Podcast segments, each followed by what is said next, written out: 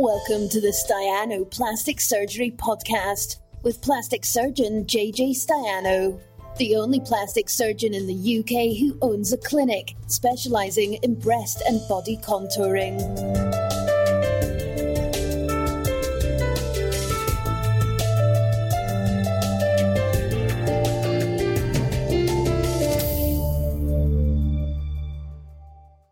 Eyes live. It's seven o'clock. Uh, we are in the midst of the coronavirus lockdown. We're going to look back at these videos in years to come.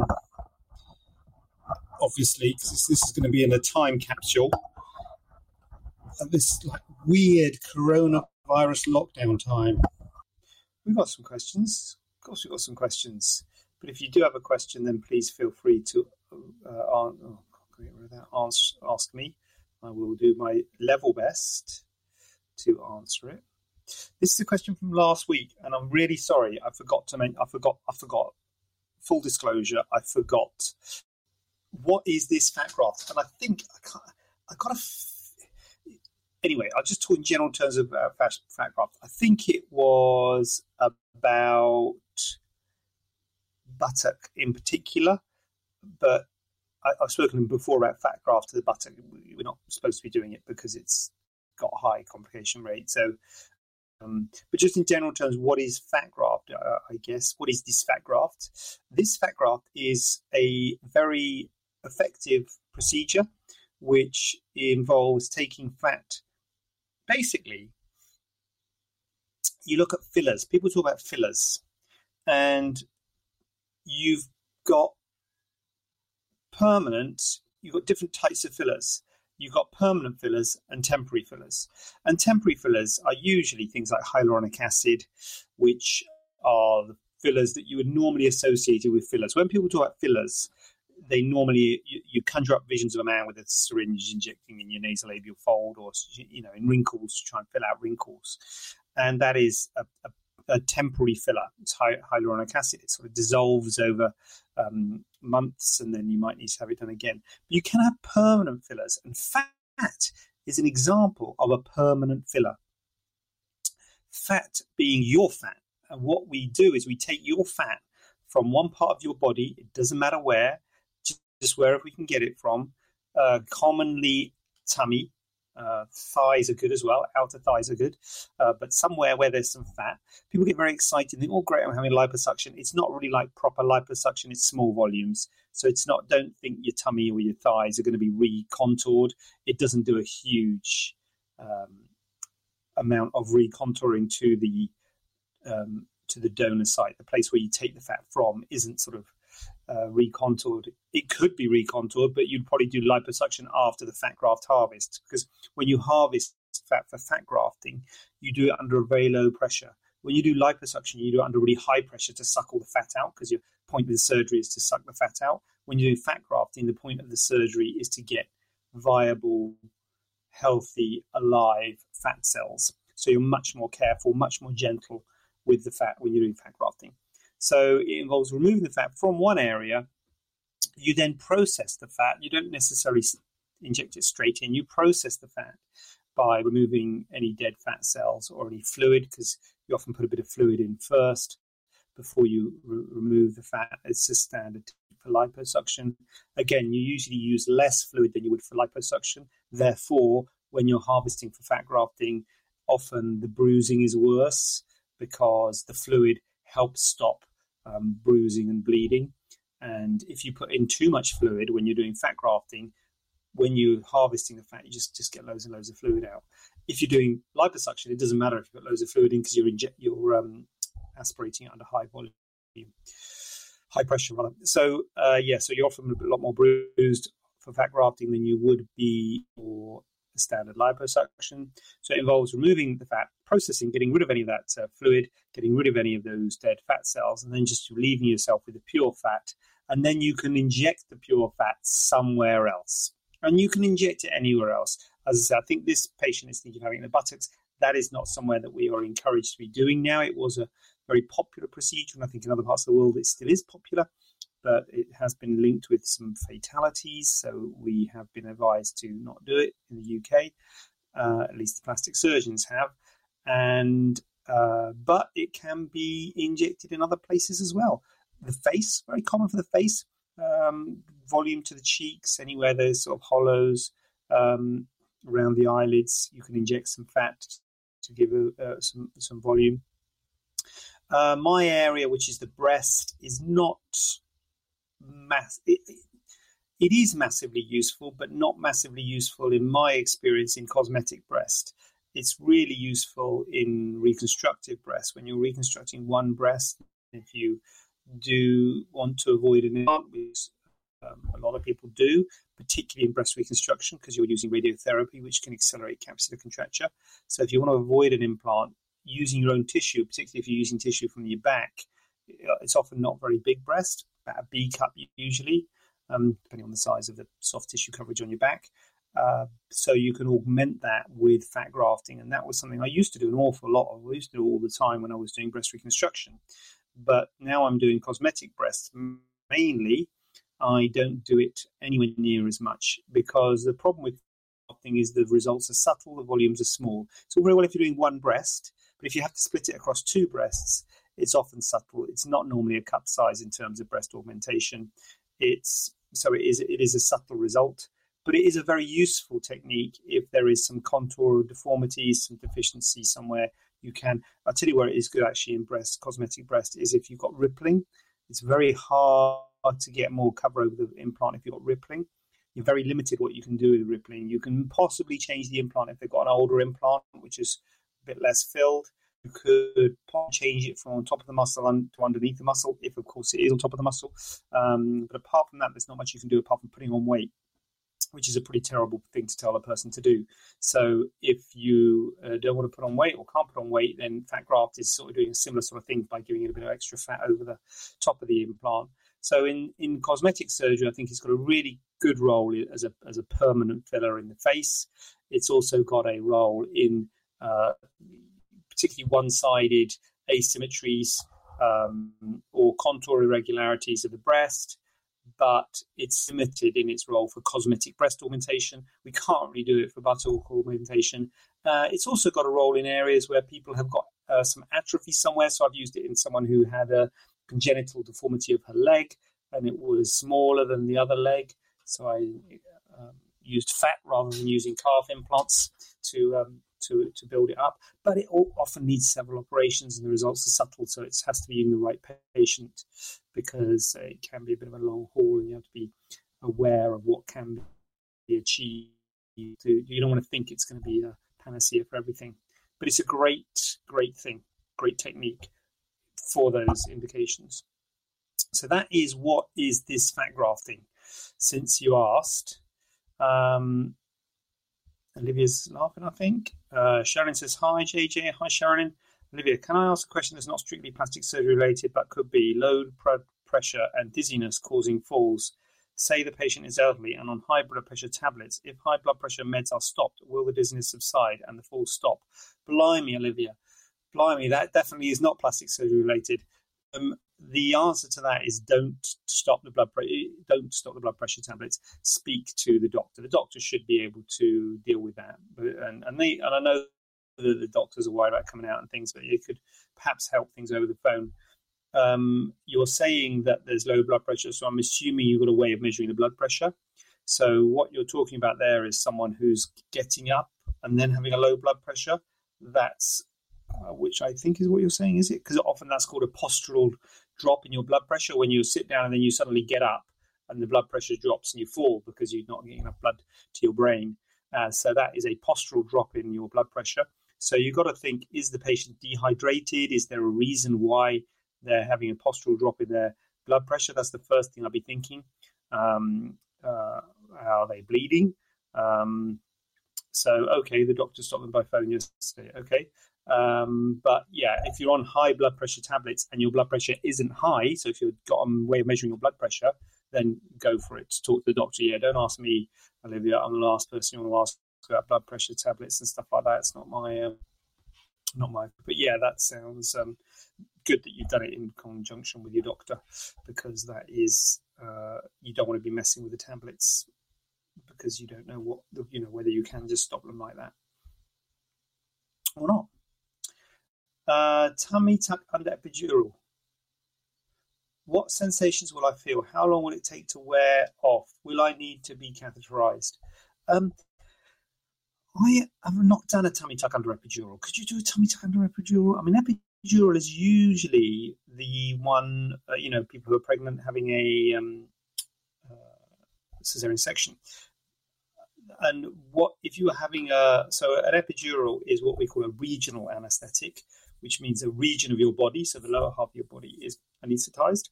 Um, usually, tummy tuck is done under a general anesthetic, which is completely asleep, or you can have it with a local anesthetic and sedation, which is just, as I say, local anesthetic is just local to the to the tummy. So with a epidural, your legs don't work, whereas with a local anesthetic, it just affects the tummy. It doesn't affect the legs. Um, but you'd have to have sedation as well. So I, I, I, don't know if you could have it under an epidural, um, but I, I, don't know. I don't know. Uh, we would if we were going to do it under a not a GA, we would be inclined to do it under a local anaesthetic with sedation. But it's, we'd have to talk to anaesthetists about that if there's a particular reason for having it under epidural. So, what sensations will I feel? I, I think under epidural, you don't really feel anything. You you might have a bit of sensation that something's going on, um, but you won't feel anything. Um, if you are having it under a, uh, a, particularly if you're having something like liposuction, you will feel the movement of your body, you know, because obviously your upper half will feel movement. Um, if you're having local anesthetic and sedation, so just to answer a different question, then you do feel bits and bobs, which is why you need to be on board with it. So we sometimes have to put a bit more anaesthetic in because you might feel twinge here, twinge there, a bit of pushing, but pull it, pulling. So ooh, on talk. Um, so that's that's uh, but that's local anaesthetic sedation.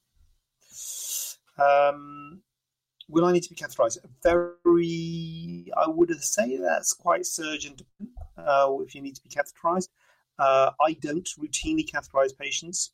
There is morbidity associated with catheterizing patients in terms of the fact that you're putting a plastic tube in the bladder. Uh, usually, we would do it for comfort. If the surgery is going to take a long time, uh, we don't really want people waking up from surgery being desperate to go to the loo and they can't really move uh, to get to the loo. So uh, sometimes what we would do is put a, what we call an in and out catheter. So at the end of the surgery, put a catheter in to empty your bladder and then take it out straight away so that you can then carry on. But uh, if the surgery was taking a long time, there'd be a prolonged stay in hospital with being in bed. You might think about being catheterized just so you don't have to keep on getting on a bedpan and things just for to help with nursing. But standard for a tummy tuck, I wouldn't routinely catheterize personally for a tummy tuck. I don't know, maybe other people do. I don't know. Um, yes, we can't measure her blood pressure here. Okay, so you can't can't measure the blood pressure. So if you can't, so you don't really know that it's low blood pressure. You're my favourite doctor. It's my old lady. Okay, good, good to know. yeah, is good to know. Tracy, hi JJ. Could you tell me why fat transfer to buttocks is dangerous and what causes it to be fatal? Thanks. Yes, I could, Tracy. I could do that. Um, so fat transfer to the buttocks is dangerous because there are very big blood vessels in the buttock area. There are uh, big veins in particular in the uh, in the in the area, and fat grafting to the buttocks. I've never done it, but it seems to be a bit more of a high bot. Oh crikey, that's them again. Sorry, sorry. Julia, uh, Jack, anyone? Hello. Can, can someone come and answer this call? It's the hottest that dad's place. Where's mum?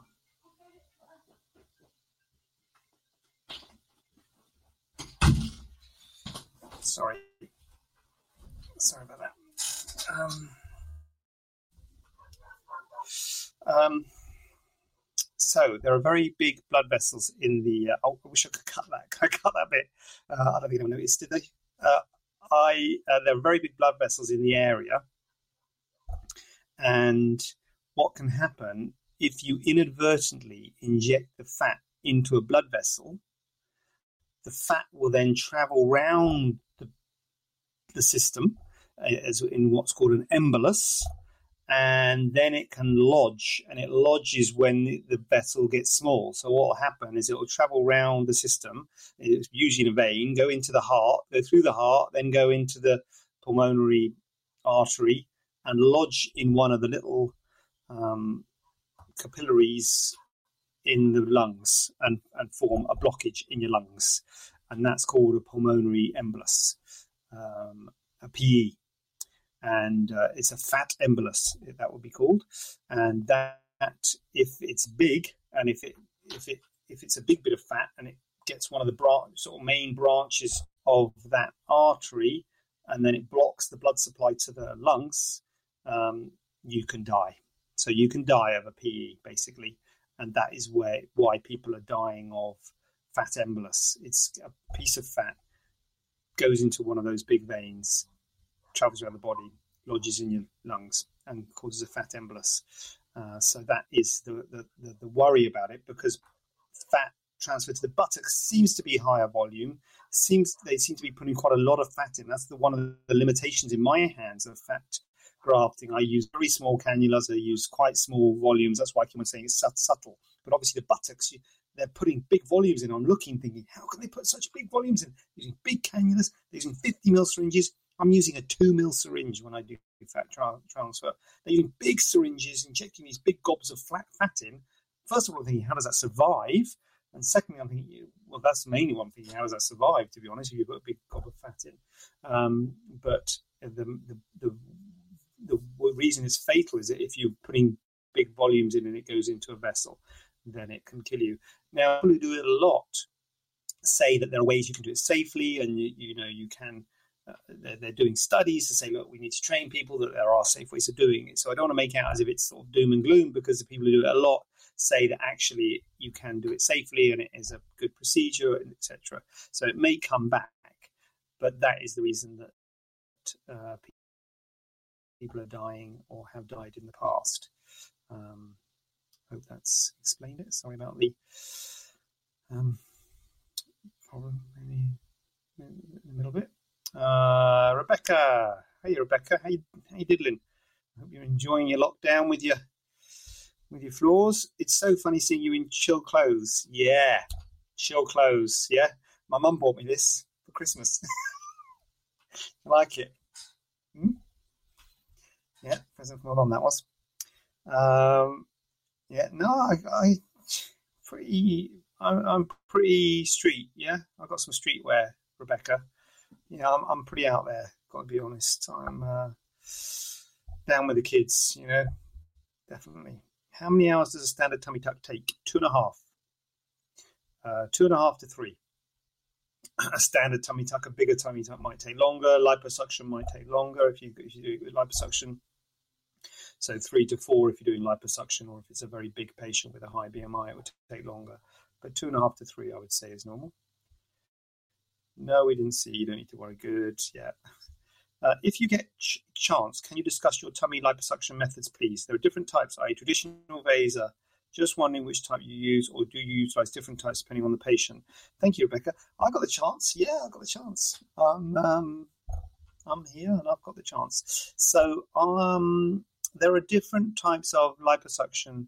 So, it's interesting you say tummy liposuction there because that's opened something up right there. So, um, there are different types of liposuction.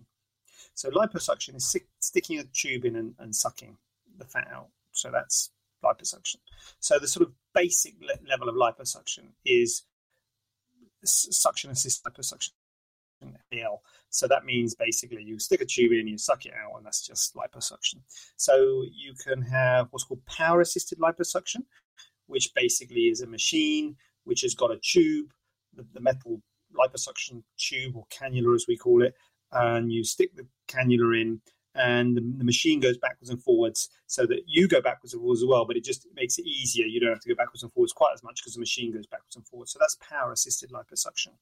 And that's what I use usually power assisted liposuction. I don't, know if it's a smaller volume, I'm happy to use suction assisted liposuction as a fat grafting, you use suction assisted. You just do it with suction on a syringe, but that's that's one. And then you can assist in other ways. So you can the other ways are delivering it, delivering energy to the fat before you suck it, and uh, the common ones are with laser energy or with ultrasound energy. Vaser is quite a um, um, a popular thing, and people often ask for Vaser. Quite uh, confusingly, Vaser is ultrasound assisted energy. It's laser. You'd think Vaser would be laser, wouldn't you?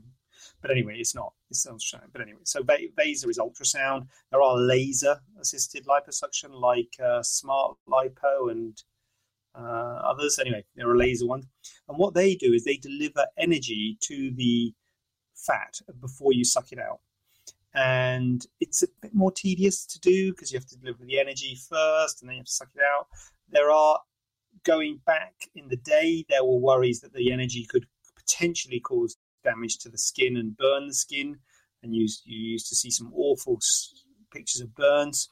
I think they've got that sussed now, and I think they've got temperature probes and, and, what have you, so that they make sure they don't deliver too much energy to the skin, so that you don't burn the skin. Um, and the good thing, the reason that the the uh, Vaser slash Smart Lipo and other sort of assisted forms are popular is because because you're delivering energy to the fat first, you can use a smaller cannula and it's a bit less traumatic. So therefore, it's often done under local sedation as opposed to power assisted, which would probably or usually needs a GA really. So you need to have it under, local sedation, smaller cannulas, and also they say, now I don't do it, so I don't want to be, you know, I, I don't, I can't uh, attest to this, but they say that the the vaser or the laser, the assisted forms, because they're delivering energy to the fat and they're sort of heating the fat up, it causes some degree of skin retraction. And so, like you put there for t- tummy lipo, so you can use it on the tummy potentially because it might cause some degree of skin retraction. I don't know if it does or not, but because in my hands, I don't do just liposuction to the tummy. People often come and say, I just want a bit of lipo. I wouldn't do it because it doesn't cause skin retraction. If you don't get skin retraction and you have redundant skin on the tummy, you don't get a great result. So if someone comes to me and wants lipo to the tummy, I'm like, I don't think it'll be good unless it's the upper abdomen. The upper abdomen works pretty well, but if you've not had any, so usually if you've had a tummy tuck and you've got a bit in the upper abdomen, you can do some lipo there. But usually, if you've not had anything done before, it's usually the lower abdomen where the excess fat is more than the upper abdomen, and the skin doesn't recoil well and so you can get a bad result. So I wouldn't do it, but I would say to you, look, you can think about these assisted forms like Vaser or something like that. That might, you know, you have to speak to someone who does it, and maybe see if they got some photos which say that they've had a good result. Um, just thought of something. Um, so, but but I don't do it. Uh, but that is the good thing about it. I'm not saying this. This is not. It's not like it's bad, but it's um, it's that's what it is. That's what it is. So those are different types. So yeah, Vaser is supposed to be uh, causing some degree of skin retraction. I think broadly speaking, results-wise, certainly looking at results, I'm not sure whether you can convincingly say that one type of liposuction is significantly better than another type of liposuction in getting results. I think it's very much operator dependent, patient selection. So I think it would be hard to say that you can get a better result with one result uh, with one type of liposuction compared to another. But um, you might think one sounds better to you, so you might want to fancy that one. Hope that's helpful, Rebecca. Yeah, thank you. Looks comfy. Thank you, Olivia. Would you sleep under local with sedation? Otherwise, that'd be a long time to be aware of surgery. Yeah, you do, Olivia. I think sometimes people think that um, that local and sedation, you're sort of awake, but you're not. You're sort of you're not awake. You are pretty pretty um, drowsy, should we say, and you may well sleep, and you certainly don't come out thinking, "God, that, that was boring." I was sat there for three hours. Um, I think tummy tuck is quite a big deal to have under local anesthetic and sedation. Olivia, it can be done, but I think it's quite a big deal to have that under local sedation. So I think it'd be pushing it a bit, you know, as you say, two and a half hours three hours. But you do tend to sleep. It's you, you're not. It's not like a pure local where you're totally awake and you'd be lying there thinking, "Flipping is this still going on?" Um, yeah. Rebecca, thank you for answering my question. Rebecca, thank you for asking a question. Um, thank you for asking a question. Very grateful to you for asking a question because you know me, I'm keen to have questions. Keen to have questions. Right. Um,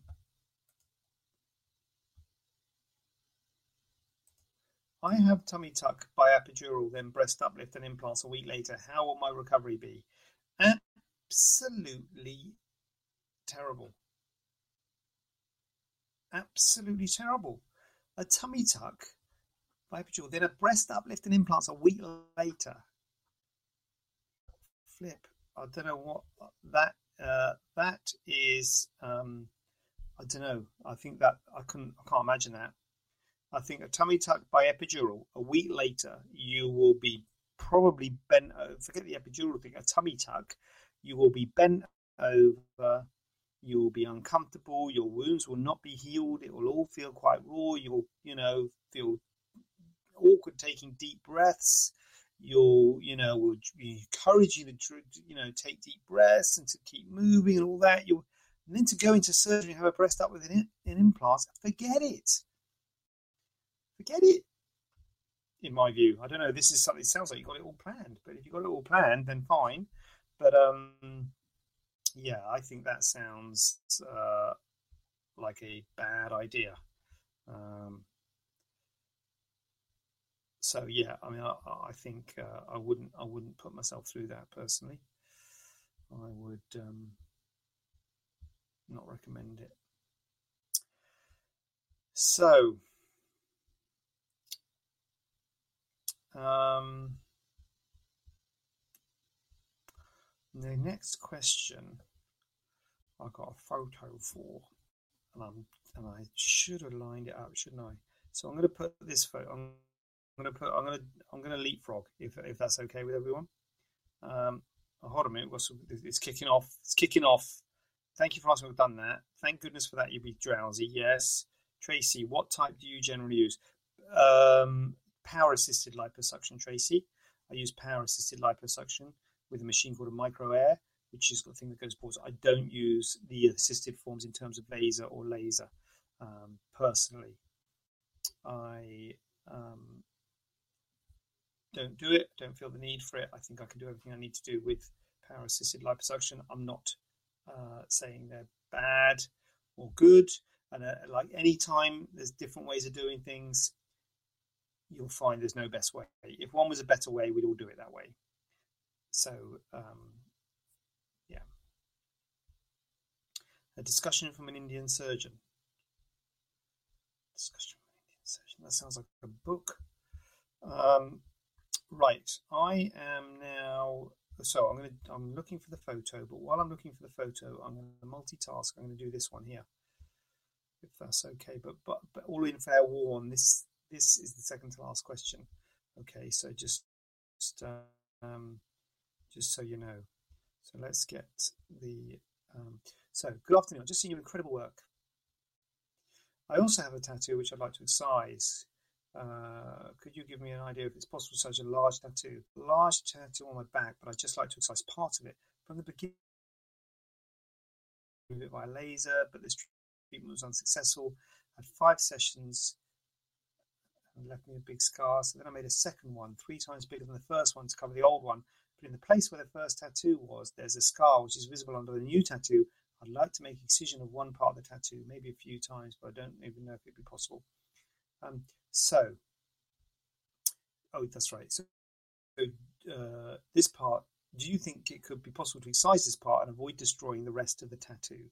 So, I've um, answered this patient and the answer is um, no, because it's quite a large tattoo on on the back, and it's sort of on the shoulder and the back, and it, and it's too and it's too big really. So the first thing to say is it's too big, and so sometimes tattoos are too big. Um, this patient hasn't said that I can show the photo, which is great and fine. I totally understand, but just uh, FYI, if you have got a tattoo and you want to send me a photo, you do that. Send me a photo and I'll give you an opinion on wh- whether it can be removed and if so, how much it will cost and things like that. So uh, if you do want to do that, by all means, email me or or uh, this was an Instagram inquiry. Or a you know Facebook message inquiry type thing. So um, by all means do that. So no, this one was too big, full stop, because it was quite big on the back, you know, big on the back. But a general terms, if you are going to remove a tattoo, you do distort the surrounding skin and you do distort the remaining tattoo. So if you're going to insert you're left with a scar with remaining tattoo on either side. Or if you're going to do it like in this case, this patient's uh, suggesting that we remove part of the tattoo but not the rest of the tattoo, it will distort the skin around the area and it will move the tattoo because you're removing that piece of skin and you're stretching the rest of the skin. So it will distort everything and it will look strange if you're just removing part of the tattoo because there'll be a big scar and then another bit of tattoo on either side of it. And because most of the time we're doing ellipses, which the shape of the room tattoo, if it's adjacent, will change. So it, it will it will distort the tattoo that's left. So it's a bit it's a bit fraught with potential issues having um, part of a tattoo. So I think that is uh, something to very much consider if you are going to um, go down that route. Uh, I think what's possible. So first of all, is it possible? And secondly, is it going to look better than what you've got now? Because often these tattoos, and this one in particular, look fine.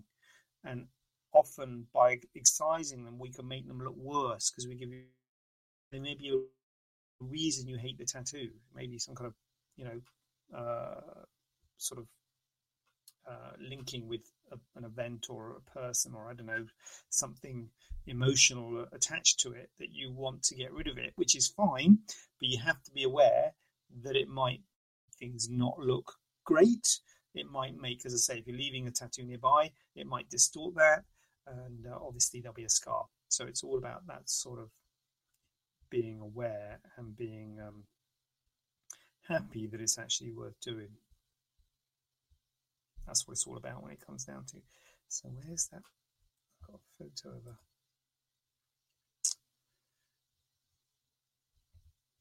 Oh, Rebecca's coming with it. Thank you. Oh, we got what, what's that? Oh God, what's happened here? Then the TT then boobs a week later. The TT then boob. Olivia, that's a that's crazy talk, Olivia. I wouldn't. In my view, I mean, I don't know if a surgeon's saying this to you, then maybe they've done it before and it's all worked out fine. But in my view, I'm like, have it done at the same time, no problem, or three to six months later. That's it for me. I wouldn't. A week later seems craziness in my view. I would have it done at the same time, or three to six months later, and in fact, probably close to six months later. I'd have you, you know, if you can have the tummy tuck and wait six months, have your boobs done. They're both big operations. Can fat return after tummy tuck or lipo? Interesting question, Tracy. A lot of people think it can. Uh, in fact, a lot of people think that uh, for some reason, liposuction, it can come back. I don't know why. I don't know why they got this in their head that with liposuction, it can come back. But um, not strictly true, uh, Tracy. When you remove fat, you remove fat for good. We have all got the same amount of fat cells in our body. Fat people, the fat cells are bigger than thin people. So fat people don't have more fat cells. They've just got bigger fat cells. Now, when you do liposuction or when you do the tummy tuck or whatever, you're removing fat, you're removing fat cells, and you're they're in a bucket somewhere. They've you know they've gone. They can't come back. They're gone. Those fat cells are gone from your body forever. Now, having said that, there will always be some fat cells left behind. Obviously, so the fat cells that are left behind can get bigger. So you can protect you from, you know, just because you spent thousands of pounds on liposuction or a tummy tuck. If you put on weight, you put on weight. It doesn't give you a, a, a ticket to then go and, you know, eat or, or, or eat unhealthily or not exercise or whatever. You can still put on weight if you've had a tummy tuck or liposuction, and you can put on weight in the same area because there is some fat cells left behind in that area. So it is um, important to realize that that fat won't come back. That fat's gone forever. But the fat that you got left behind can still you can still get get uh, you know put on weight. Um, so it is important to try and um, maintain your weight, or at least have surgery when you're at a weight you can maintain. You don't have, you don't have weight fluctuations after surgery because if you have weight fluctuations after surgery, your weight will fluctuate. You'll get bigger and smaller. Um, uh, now, with regards to breast reduction procedure, typically what amount of volume reduction do you typically achieve? Can you can very large breasts ever be made very small? I'm guessing there is a limit how small someone with large breasts can go. Is an F to a C doable? So, um, good question, Rebecca. And you're absolutely spot on. There is a limit to how small you can go. Small um, rider on that, in that you could go, like, if you did want to go really small, you could do what's called a free nipple graft, where you take the nipple off and put it back on again, in which case you could go really small, and that's for someone with huge breasts usually. You wouldn't really be thinking about that with someone with an F cut breast. With someone with an F cut breast, we would be planning to keep the nipple attached on a stalk so that the blood supply and the nerve supply is attached to that nipple. And that the bigger your breasts are, the more significant the lift is,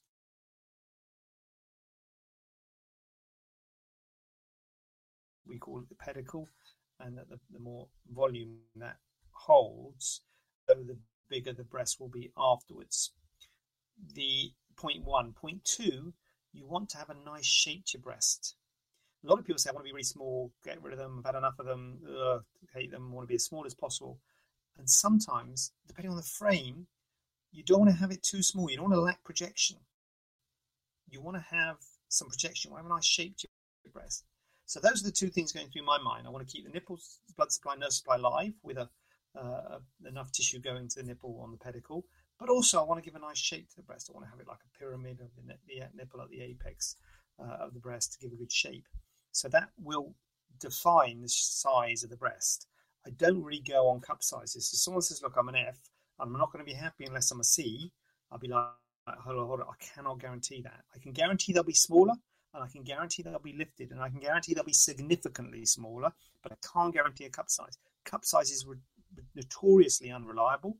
It's very hard to predict cup sizes, and it's um, it's something that so F to a C, C, D, double D, E, F. That's four cup sizes. Yeah, I mean that's that's that might be doable, but then you know C it might be a bit small on your frame. I don't know. Maybe D would be. I don't know. I mean, it's hard. F, it's quite a big jump F to C. I, it's hard to say, but I think. Um, but in answer to your question, there is a limit, and what we would aim to do, we as in the plastic surgery fraternity, is to give you a nice shape, to give you a healthy nipple, and to try our best to give you this that you want. But I think you'd have to go into surgery accepting that we couldn't guarantee the cup size.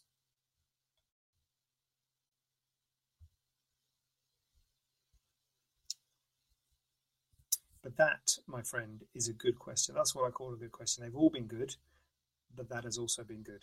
That is a good question. Thank you for that, Rebecca. Um, Paul is in the house. Paul, a long time no see.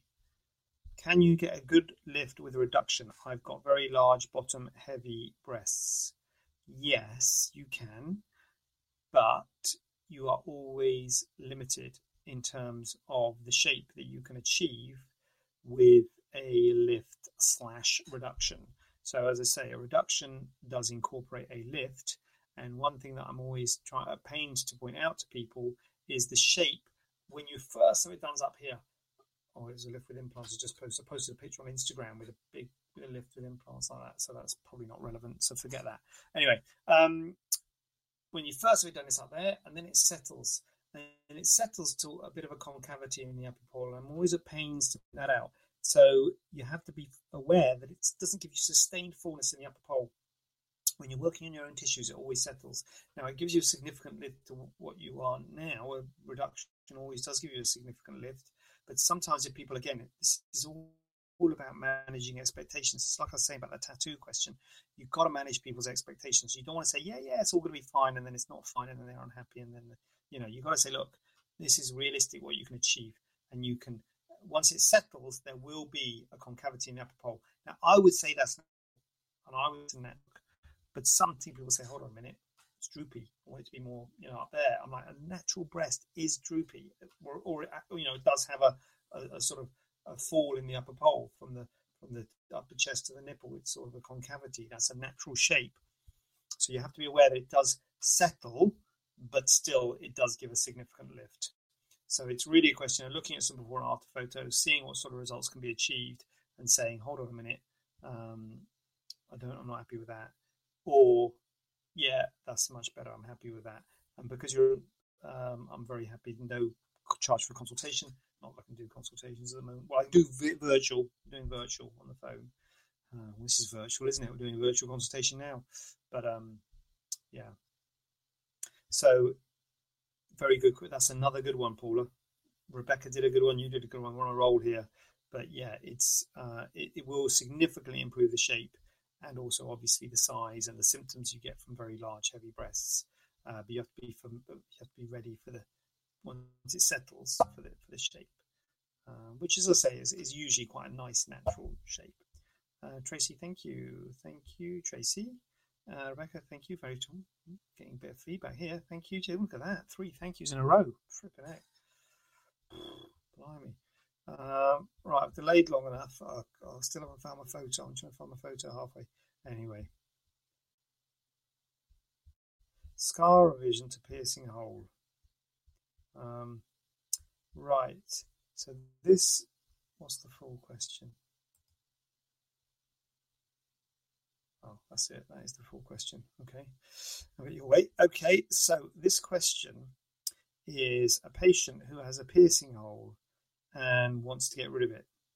And they've allowed me to show their photo. So, I, but I find their photo. Um, so uh, my cousin has got a piercing hole in her nose, and she asked me to uh, if I could do anything about it, and I said that I couldn't. Um, it's actually my cousin's daughter, but but I couldn't, and it's very hard to get rid of these piercing holes because anything we do causes a scar, and um, the scar can look similar to the piercing hole. That is the problem. And so you again you have to be aware of what can be achieved. Now, one of the so there will always be a mark there, but it might be that the mark is better, the particularly if it's the dent you don't like, if it's the hole you don't like. If you wear makeup and the makeup goes in a hole and you don't like that, then um, maybe you know there's a there's an argument to say it would be a good thing to do. Um, but you have to be aware that it will leave a um, a mark. Now, when someone has these sorts of things, they often have um, well, where's the where's the email with the photos on it?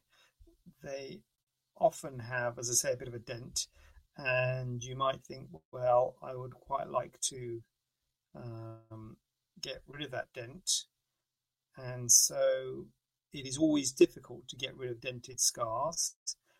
And you might think, well, what about putting some filler underneath the scar to push it up? Um, I had someone patient a patient talk to me about that. Um, recently and wanted wanted uh, filler to to to to, to lift it up. But in my experience of putting filler into a dented scar, the what happens is that the scar is unforgiving, and the um, filler goes on either side of the scar so that it actually accentuates a defect. So it, if the filler goes on either side, and the um, the dent looks actually worse when you try and inject filler um, into the scar. So, in my experience, I think uh, it is better to. Oh, I can't find the photos, man. It, it is better not to try and put. Do I do I appear distracted? Sorry if I do. I'm trying to show these photos, but you know what? After all this, I'm not going to be uh, not to put filler in. If you again, if you can find someone who can um, who can get good results with that, then fine. But I but I find that it can potentially accentuate the defects. I think, as I recall, this, this is like a this is like a, de- a dented in scar. I can't remember where it is, but um, oh, it's a piercing hole. Oh, it's not a dented in scar. Okay, so the other thing you so a piercing hole is difficult, and if you're excising it, you're going to make the scar slightly longer. So you're going to make a slightly longer scar. Now the aim is to make a flat scar, where, as I say, the hole it might be an issue that there's a hole, so the hole could be made better, but uh, there would still be a scar there. The other thing is if you have like a dented in scar, and it, it would be possible to the ways to fix that are first you can excise it and close it, but again, it would still leave you the scar. And because you're excising the scar, that's slightly longer than the original scar. The other alternative is you can um, try and so a dented in scar, like classic is sort of like an acne scar, is like a, a dent, and you can try and level that dent by taking off the top layer of the skin by some method.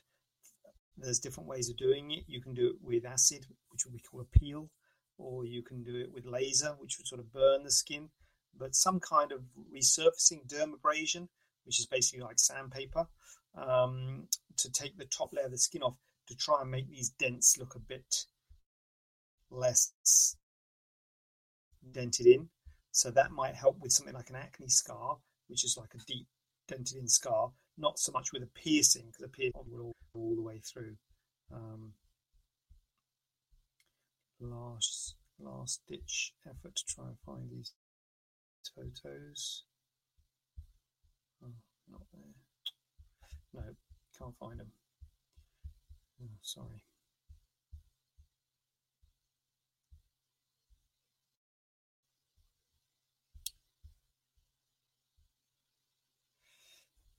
Actually, it's not a piercing. Why have they put piercing? It's a chickenpox scar. Yes, I remember this. I found it. I found it. Found it. I found it. I found it. Right. Yes. This is going to be worth it, guys.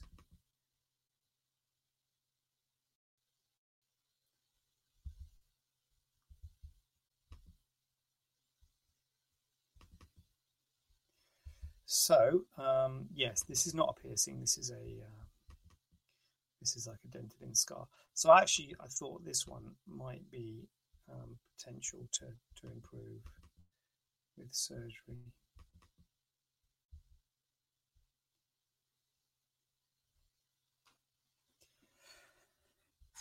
So, um, yes.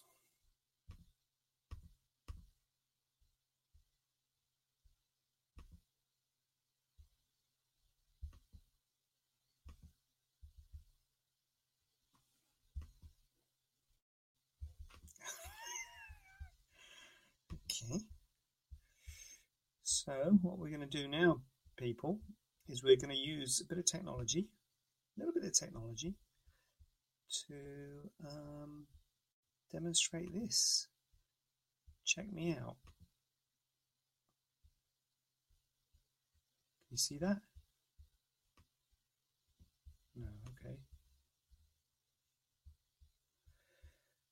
This is what we call slick. Okay, this is how it's done. Anyone out there think you're doing this? This is how you do it, team. You just seamlessly bring the photo in. Okay, very slick. No one even knows what's going on. No one knows. Hmm? Show in stream. That's what I needed. Show in stream. Right, it's in the stream. Alan's in the stream. Look at that. That's what I'm talking about. you see that, people? Can you see that? So there. I think you'll agree that was worth waiting for. So that is what's this? So anyway, you can see there's a dented a dented scar here. So you might think filler will be a good thing. I don't think personally. I don't think filler will be a good thing. I think maybe some kind of resurfacing might help in terms of uh, laser or, or um, chemical peel, uh, which is basically like an acid, something like that, to try and take off the shoulders of it. Or could consider scar revision. Scar revision would involve cutting it out, which probably I think would probably be my option but I, I, full disclosure, I don't do laser or chemical peels, so maybe better I shouldn't say that. She's going to speak to someone who does laser and chemical peels or some kind of resurfacing to see whether that'd be a good option.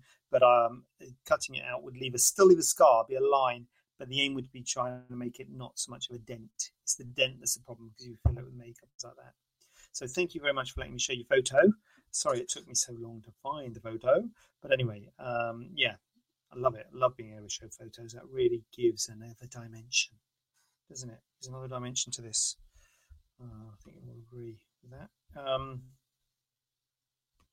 yeah, so that's where I am with scar revision to um, piercing hole. So in case you didn't see it properly, we'll just do that, or we can do that, or in fact that. That's what you want, isn't it? Yeah, that's what you want. Well, there we go. So, um, look at that.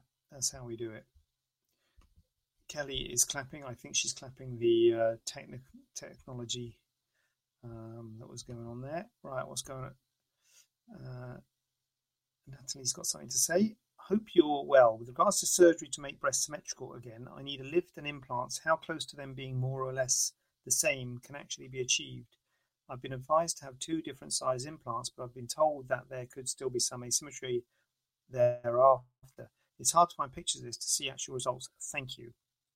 Um, yes, so you've got options here, Natalie. If you're having a lift in implants, if you're just having if you're just having implants, obviously you need different sized implants.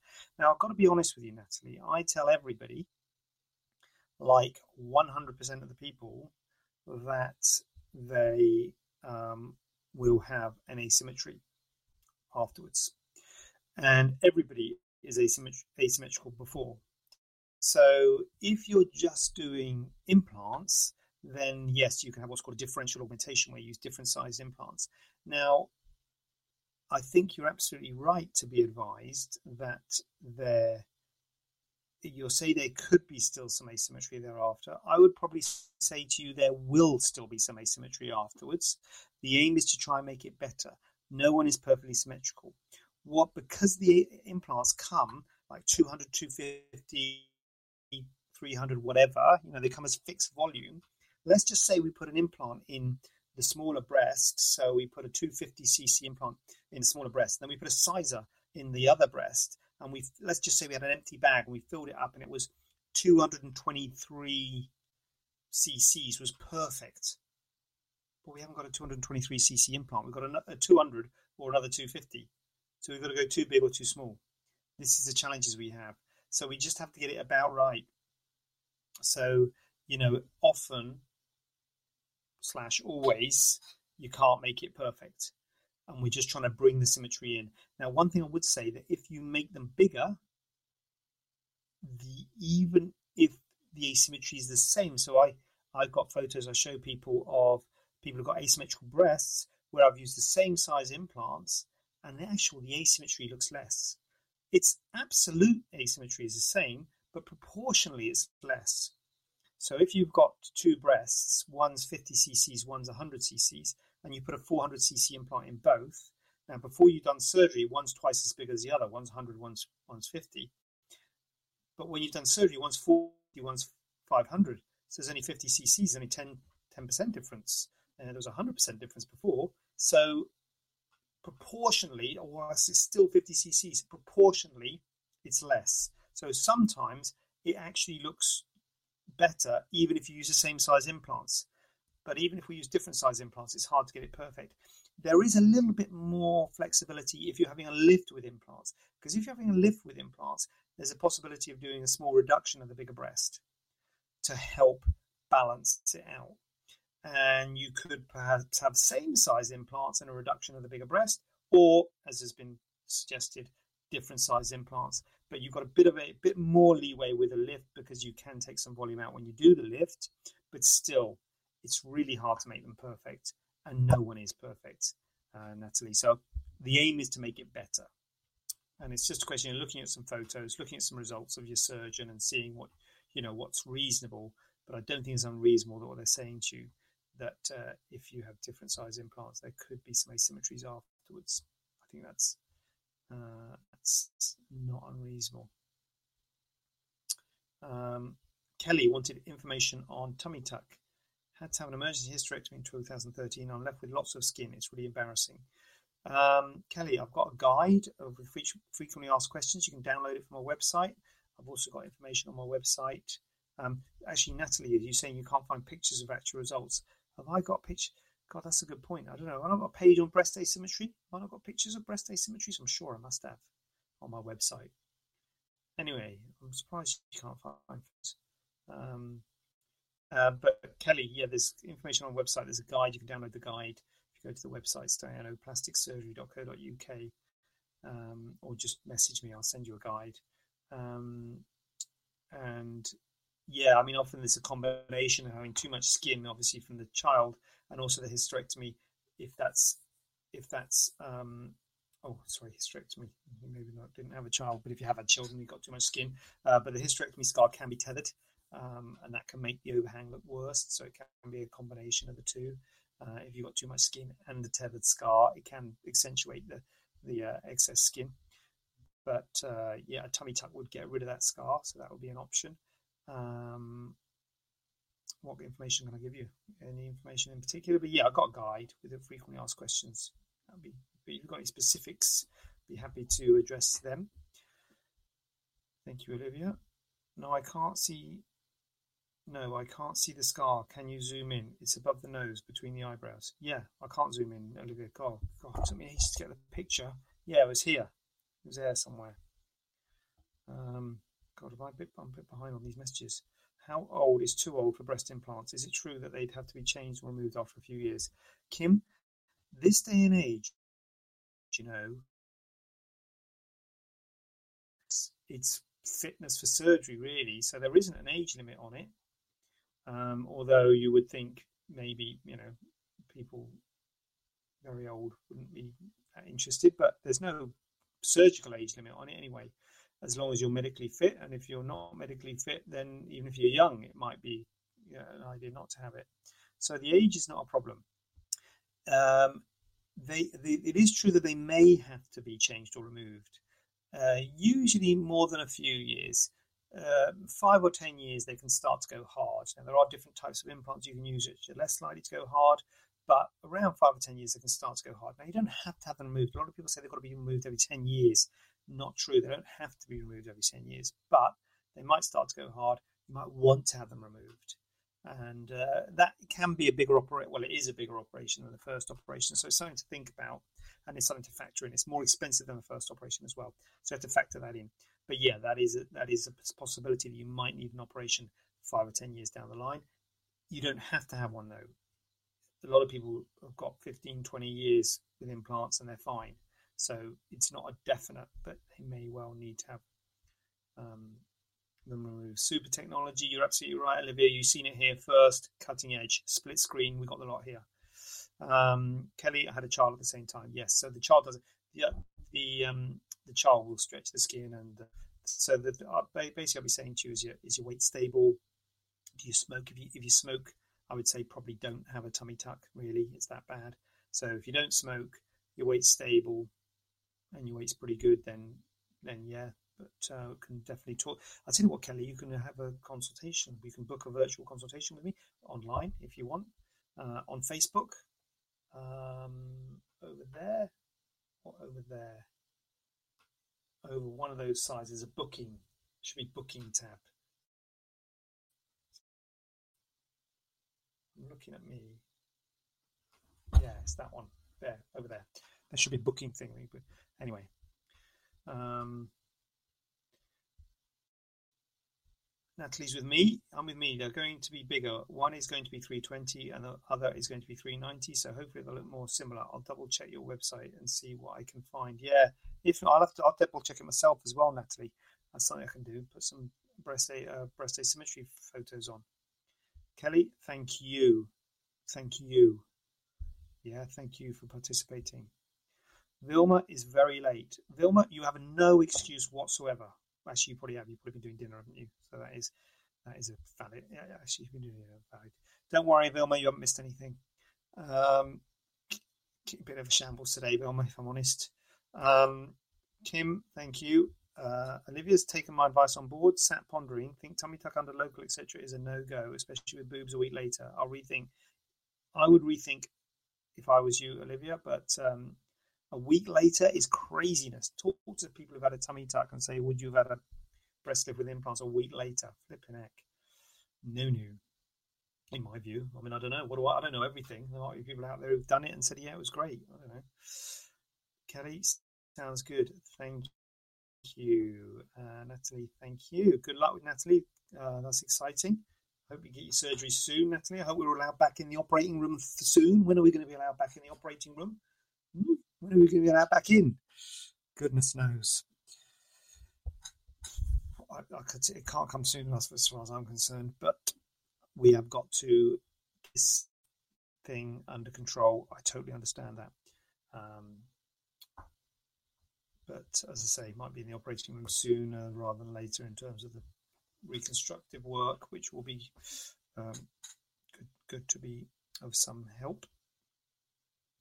So, um, right, I'm at, an, I'm at an end. I'm at my wit's end. I'm sorry about, about the technical difficulties with the phone ringing and the um, getting the photo up, but you know what? That's live TV, and that's uh, any influencer will, t- will tell you that you know when you are a social media influencer, you've got to take the rough with the smooth, and these things happen.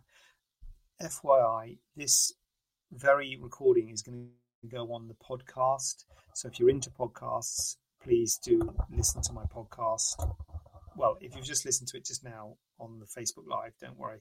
So this is on Facebook Live at seven o'clock on Tuesday if you're listening to it on the podcast. But if you're listening to it on Facebook Live, you can listen to it on the podcast or previous ones. That was a good bit of marketing there by me, if you don't mind me saying. Um, Olivia, I was panicking after the live last week thinking about waiting a long time to have the surgery in UK. So looking at options in India. Oh wow, okay, but hold on a minute, Olivia. In, are India doing surgery? They're in lockdown as well, aren't they? Are they? Or India? There's India. They can they do surgery in India? Perhaps I should go over there and do some surgery. Me too. Wondering how much a nose job would cause just to weigh up my cost. I think I'm thinking about breaking my boyfriend's. I'm just joking to stay safe. Blimey. Is it that bad? God. Velma, do you recommend breast augmentation, tummy tuck, and liposuction all in one procedure? Otherwise, mummy makeover. Um, I wouldn't say I recommend it, Velma, but I'd, I'd say it's a totally reasonable combination, uh, and it's particular, you know, and, and a breast procedure and a tummy procedure is reasonable. A breast augmentation is not that you know is, is not that big an operation in terms of what you can do to the breast. So you know breast reduction would be a bigger operation. A breast lift with implants would be a bigger operation. So it'd be perfectly reasonable to combine that with a tummy tuck uh, and liposuction. It'd be perfectly reasonable. And it's a discussion on a one-to-one basis with people to see what they want. Some people want it all in one operation to get it all over with to have one recovery uh, prefer that. Other people think flipping neck, I, you know, just going to get one of them. You know, it's mainly my breast or my tummy that's the problem, so I want to get that one fixed first, and then you know, sometime afterwards, I say probably around six months later, you you may want to do the do the other one or a year later or whatever. But it's very is it very common or is you know it's pretty common to do them both together Is it in a name mummy makeover so yeah i'm not saying i would necessarily recommend it vilma but I would definitely do it if that's what people wanted because it suits some people, but it doesn't suit other people. But it's definitely a thing that can be done, and, and I can understand why it can suit people get it all in, in one go. Cost, yeah, not cause. No, but I think they will start up surgery quicker than UK after lockdown. Okay, well maybe uh, Olivia. Yeah, well you might be right, Olivia.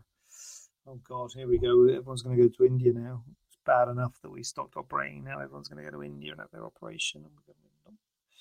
Any patients to operate on. Oh God, what a nightmare.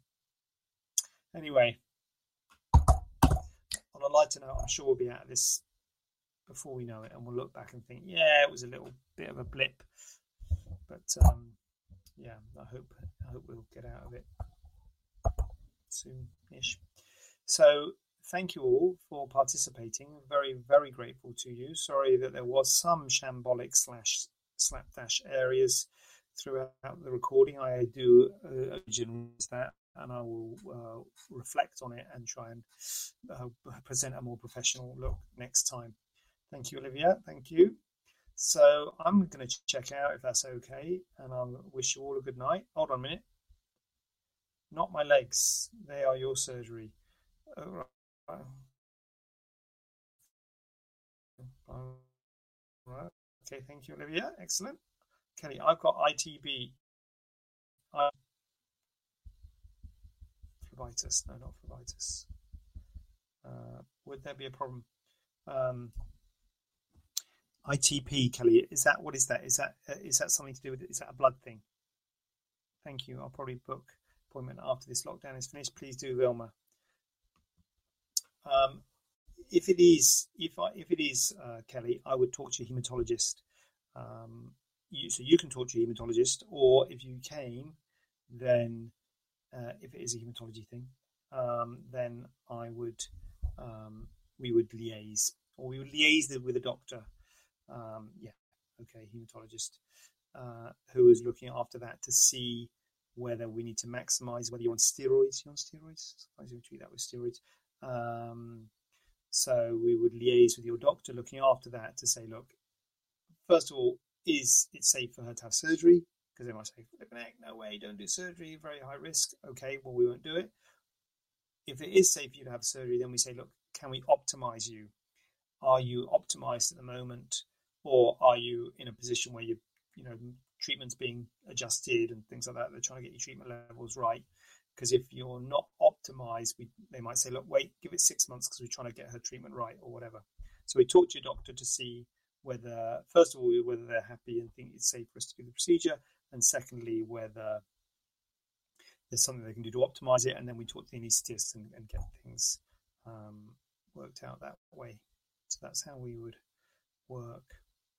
Tracy, I wouldn't even think about having surgery in India. I'm going to wait for you to do it. Thank you, Tracy. Right, someone's waiting. Excellent. Uh, Don't all go to India. No, do what you got to do, guys. If you want to go to India, that's fine. Do what you got to do. You've got to do the right thing for you. Um, don't worry about me. God. Anyway, dear oh dear. Right. Good night, Olivia. Stay safe. Yes, thank you. Thank you all. I will do my best. And yeah, that was a good one. That was a good one. So I'm going to check out now and I will see you all next week, seven o'clock. Um, Kelly, thanks for your participation, and please participate next week and ask me any questions. The uh, tummy tuck guide on the website, what have you. Um, if you've got any questions, actually, don't even have to come back next week. Just message me on Facebook or whatever. If you've got any questions, very happy to answer them if I can. And uh, yeah, thank you all for being here. And I will see you same time, same place. And I hope you all, yes, yeah, stay safe in your lockdown. Wash your hands. And um, I'm going to go wash my hands. My hands get really dry. It's getting really dry. I moisturize as well, but I don't want to moisturize as soon as I wash them. So I have to have a. Anyway, getting delirious there. So I will see you all next week, basically. But if you have any questions, please message me. Keep them coming. Uh, keep your chin up. We're going to get through this, and I'll see you on the other side or next week, whichever one comes first. Probably going to be next week, isn't it? So see you next week for the same again. And Vilma, good night to you too. Sleep well. Nighty night.